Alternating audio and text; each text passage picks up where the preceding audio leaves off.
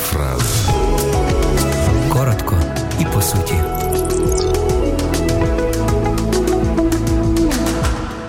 Одній старій жінці явився Бог. Вона розповіла про цей випадок священнику, який, турбуючись про її духовність, сказав: якщо Бог явиться ще і наступного разу, попросіть його розповісти вам про мої гріхи, які лише йому одному відомі. Це буде достатнім доказом того, що саме Бог, а не хтось інший, являється вам. Жінка прийшла через місяць, і священник знову запитав, чи являвся їй Бог. Вона ствердно кивнула.